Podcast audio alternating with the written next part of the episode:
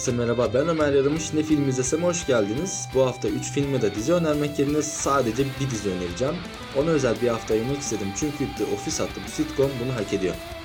Michael adındaki baş karakteri Steve Carell canlandırıyor ve çocuksu yetişkin tavırları bu kadar iyi oynayacak bir aktör daha aklıma gelmezdi. Belki rolü sevdirebilecek birkaç aktör olabilirdi ama bu rol için doğmuş olan kişi Steve Carell. Dizi bir ofis ortamındaki küçük şeylere odaklanıyor ve hayatın basit parçalarının aslında en temel parçalar olması sayesinde güzel bir senaryo yazımı kullanarak durum komedisi yapıyor. Diziyi izlerken sadece bir yılbaşı partisi olsa bile oradaki herkesin özel bir hayat yaşadığını düşünüyor ve herkesin yaşadığı şeylere tek tek odaklanarak dizi basitlikten kurtuluyor. Herkesin kendini bir filmin başrolü olarak düşündüğü anlar olmuştur. Bu dizideki karakterleri de öyle düşündüğümüz zaman gerçekten özel şeyler yaşasalar da durum komedisi bunları önemsiz ama diziye komedi malzemesi çıkaracak kadar da değerli kılıyor. Herkesin arasında yaşanan romantik, iş rekabeti, dostluk ve kin gibi iş hayatının gerçek öğeleri de bu komedi malzemelerine dahil oluyor. Karakterlerin her birinin farklı kişiliklere sahip olması da bunlara çok güzel zemin hazırlıyor.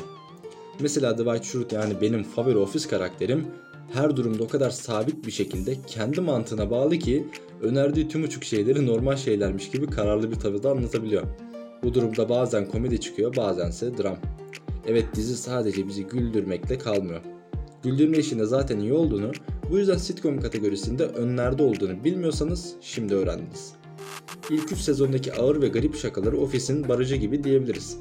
Bunlara gülebilen insanlar 4. sezondan itibaren bu iş ortamını samimi ve tanıdık bulmaya başlıyor. Kurgu da olsa orada çalışıyormuş gibi bu iş ortamını dizi size özetiyor. Dizide belgesel ekibi tarafından sürekli çekim alınan ekip bazen kamerada olduklarını unutuyor. Bu da bize komedi malzemesi sunuyor. Ayrıca kameramanların bazı durumlarda sessiz ya da etkisiz kalması hatta durumlara göre onların kamera açısının ve çekim tekniklerinin de değişmesi diziyi daha gerçekçi kılıyor. Gülme efekti gibi yapay efektlerin de bulunmaması doğal ve saf bir komediyi bize sunmada yardımcı. Bu filmlerde kendimizi başrol olarak görme olayına gelirsek, bu bazen insanların izledikleri dizilerden ve filmlerden güç alma etkisi olarak dönebilen bir şey. Bu etkiler de tekrar diziye yansıyor, oradan da tekrar bize. Bu sayede sinema insanlığı insanlıkta sinemayı geliştiriyor. Tabii ki bu döngü kaliteli sinema için geçerli. Her işte bu böyle değil. Evet ben Ömer Yaramış. Bu hafta ofisi önerdik, yorumladık, anlattık. Haftaya kadar rutininizden çıkmayı, yeni bir dizi, film ya da müzik keşfetmeyi ve arada gökyüzüne bakmayı unutmayın.